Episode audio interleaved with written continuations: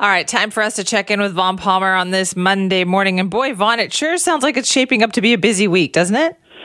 Yeah, I kind of hope so. At the legislature, we've, uh, you know, they sat for a week at the beginning of October, and then they went back to their ridings for a week. The Premier said he's got a busy agenda for the fall. The House is back today. I guess we'll find out if they do have anything on the agenda. The, the first week they ran out of things to talk about, so they went back and debated the throne speech, which is, what, really? you know, six months old. It's kind of an old topic. So anyway, the Premier says, no, no, we got a busy agenda, so we'll find out starting today, I guess. Okay, and there's also, you made a great point about this, too. Like, we've got winter coming upon us. The yeah. weather is changing. What is going on for the people of Lytton? Yeah, I mean, look, this is really getting serious. Uh, the town was destroyed by fire, and uh, it's, a, it's a pretty serious story, especially if you happen to live there. Uh, they promised right at the beginning, we're going to rebuild Lytton. Okay, great. And we're going to rebuild it as, you know, a modern state-of-the-art community and all that. Okay, great. Where is it? I mean, seriously, winter is coming, and I think the opposition today, I expect, they've done a, opposition's done a pretty good job of bringing this issue forward. It is an opposition riding. Jackie Teagart's the M L A. Um, I think we'll get questions today. The government has been ducking this one for a while, and I don't think they should be allowed to duck it anymore. They've got to do something for that poor little town. Yeah. Uh, people want to get back to a home, and even if they have to do something temporary, that may be what they have to do, I still think the government's got to do something here. It's been put on hold for too long now. And, you know, we live in an era where the government has repeatedly demonstrated, Simi, that money is no object. I mean, yeah, the, really. The deficit is massive. The borrowing is massive. Okay, it needs to be done. We've turned the page on the old days when the B C budget was balanced by both New Democrats and Liberals. So really, money is no object for the government at the moment. Um, they really need to do something on Lytton. That's probably the most pressing issue before the legislature when it sits today. Right. And of course, they'll still be talking about the Massey Tunnel replacement too, right? I think the B C Liberals will be going after that. Yeah, I think the I think the Liberals will find an opening there, although, you know, and you had the experience of having the transportation minister on your show last week, um, the finger-pointing by both sides on this one. Yeah, well, you did the same thing. Oh, yeah, well, you, you know, we were going to build a, a bridge. Oh, well, we're going to build a tunnel, right? I mean, I'm not sure it'll be anything more than uh, he said, she said, they said, uh, squabbling in the House. But, uh, again, this is one that has huge consequences for the listener stuck in traffic, because if you depend on that crossing to get to and from work, you are going to be depending on it for another nine years, yeah. thanks to this political squabble. So it is not without consequences. Okay, so something else we wanted to talk about today for sure. I don't know, did you get a chance to read that the piece that I think Mike Hager wrote it in the Globe and Mail, but Jody Vance feature, our Jody Vance featured in it, talking about like the, the kind of public people these days and the kind of threats that come in from people who are listeners or voters or whatever the case may be? Yeah, I mean, it was a powerful piece, and I uh, Hager did a nice job in the Globe writing about it, a sensitive one, I thought, and I admire Jody Vance for coming forward yes. and dealing with this, and I admire the police for, it looks as if they're getting ready to lay charges here.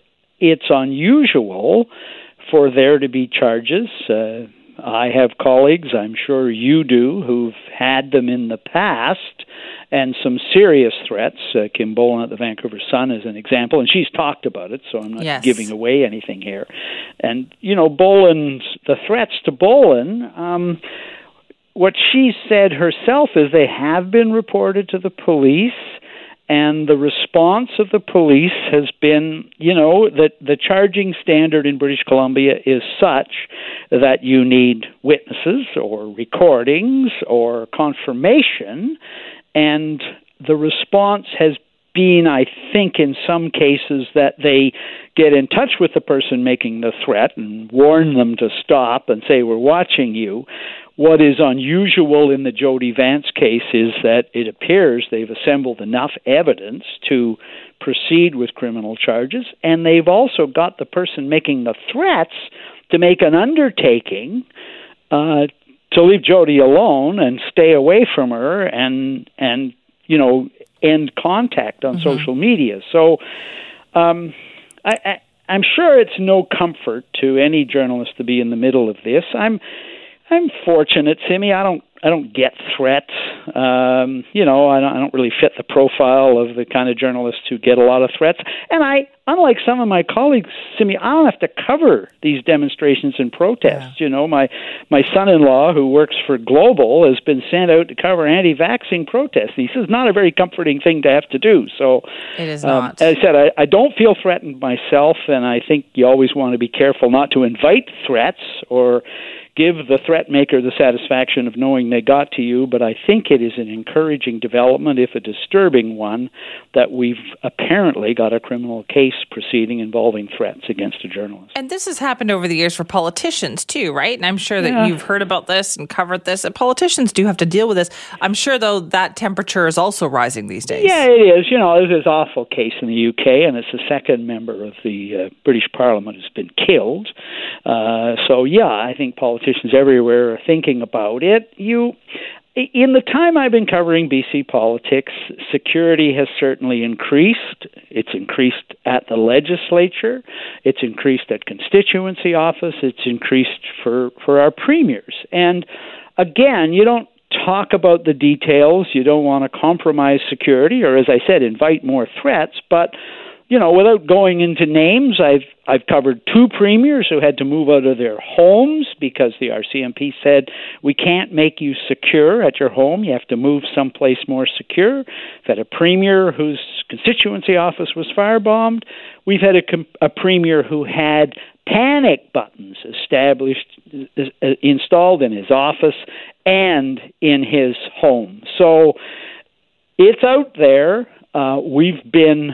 Um, you know, we've avoided the worst of it, obviously, here in British Columbia, but I don't think any day goes by that a politician looks at something like what happened in the U K and goes, well, you know, uh, we again, Simi, you know this, we have an M L A here right now who's yeah. uh, someone has threatened to shoot him over his stand on vaccinations, and you go, yeah, well, it's just a threat, right? And you go, yeah, well, um, hmm, I hope that's all it is, is a threat, and I hope the police can deal with it.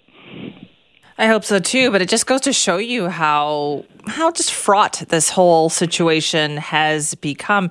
And for politicians, and I know I talked to Mike Bernier about this, where you know he hopes it doesn't discourage other people from getting into public life because that's what ends up happening.